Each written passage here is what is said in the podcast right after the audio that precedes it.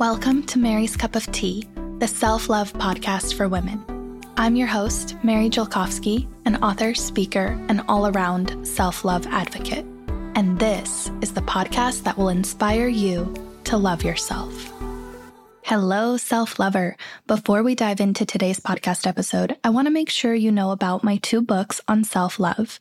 If you're struggling with body image or self acceptance, then I highly recommend you check out my first book, The Gift of Self Love. It's a comprehensive workbook to help you build confidence, recognize your worth, and learn to love who you are. Thousands of people have this book, and the five star reviews are so amazing. They give me so much life. So I hope that this is something that can help you too. You can get it wherever books are sold by searching for The Gift of Self Love or go to my website, maryscupoftea.com slash book.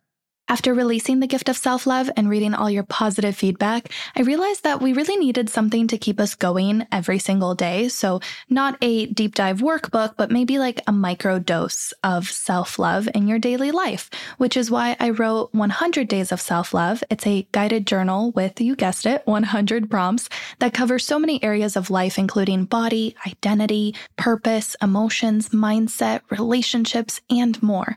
So, you can really think of it as a metaphorical multivitamin, something to keep you going, or as I like to say, growing on your self love journey. You can get this journal wherever books are sold as well by searching for 100 Days of Self Love or go to maryscupoftea.com slash journal. It's my mission to share all the self love tea with you. So I hope that both my books and this podcast can do just that.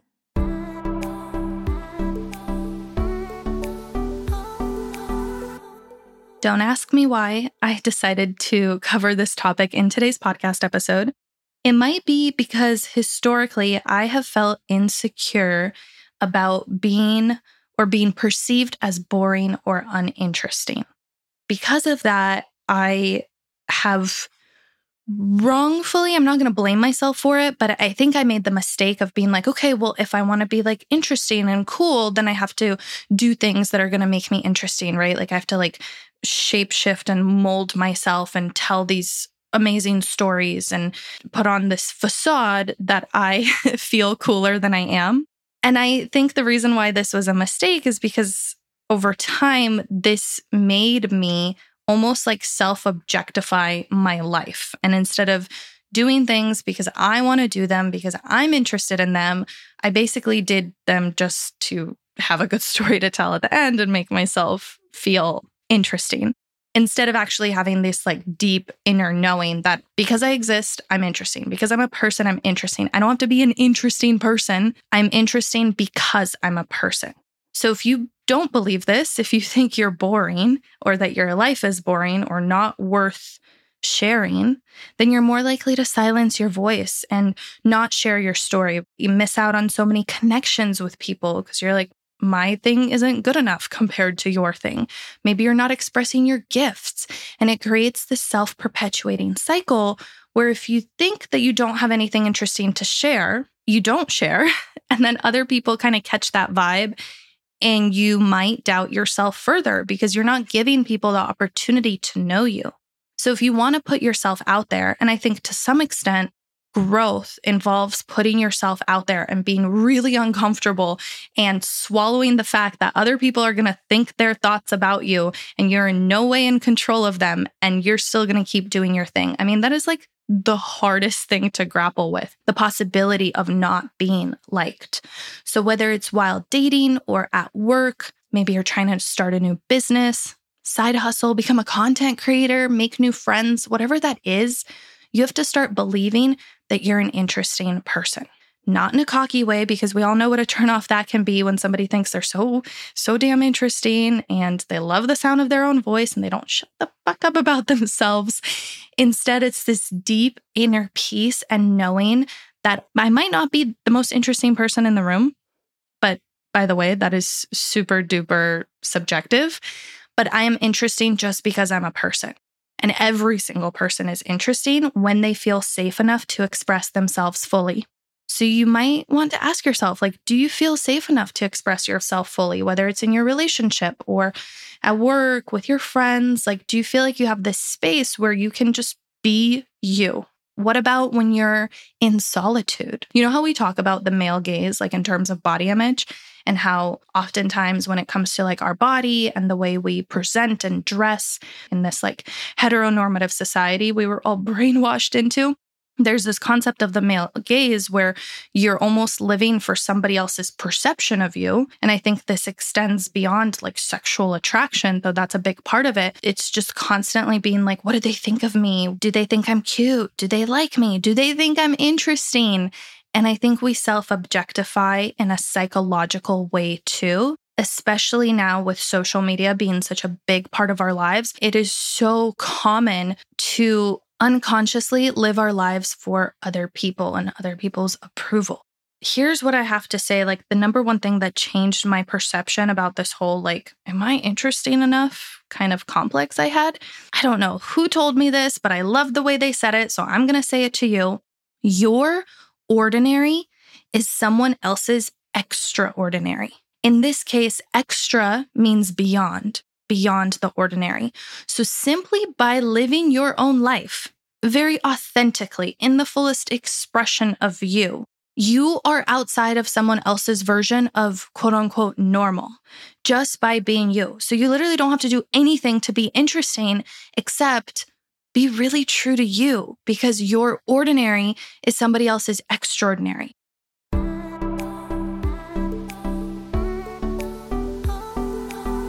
You know that I'm not a huge fan of most supplements because of their misleading labels, questionable ingredients, and false promises.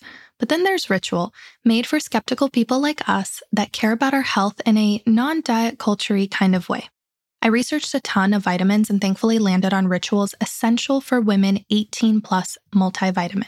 Let me tell you, taking this vitamin is an experience. Firstly, it has a minty essence that makes taking your multis actually enjoyable, and the bottle is transparent, as are the capsules, which have nine key nutrients in two relatively small capsules per day.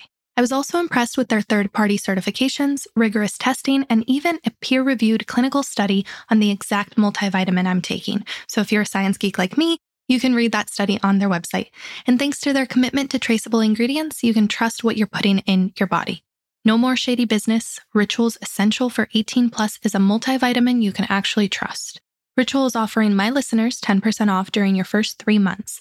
Visit ritual.com slash Mary10 to start Ritual or add Essential for Women 18 Plus to your subscription today.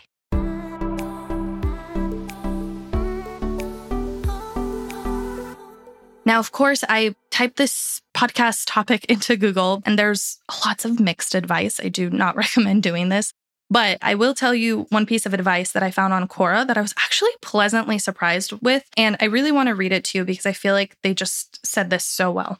So the question was I am boring and uninteresting. I'm not very talkative. I'm stoic. I have no energy or passion. I read and play video games and I'm in a club, but don't meet new people. I do well in school and make people laugh. What can I do to make friends? The person who answered this question responded Boring and uninteresting to whom? When you go into a situation thinking, I'm going to be what other people want me to be, you encounter quite a lot of problems. The two big screaming ones being, it's impossible, and people don't know what they want or what they need perfectly. That's an interesting thought. Being interesting to someone else or exciting to someone else is a reaction that only they can control. And even then, they can only control it to a certain, somewhat limited degree. When people ask, How do I make people like me? or How can I be popular? or anything to that effect, you're really asking, How do I control people? The project is at its outset not just conceptually flawed, but morally flawed too. Someone's reaction is their own. Their life is their own. You can't live it. The only thing you can do is live your life. And the exciting, glamorous personality that you meet gets grating. The Rock's a funny guy, but if he was doing his shtick 24 7, it'd probably get obnoxious. The glamour and glitz of a person who is charming or exciting can be surface level. I'm not saying that having the ability to charm or excite or enthrall people is bad or empty. I'm just saying that it's not enough. When you say you do uninteresting things like video games, there are millions of video games in the world.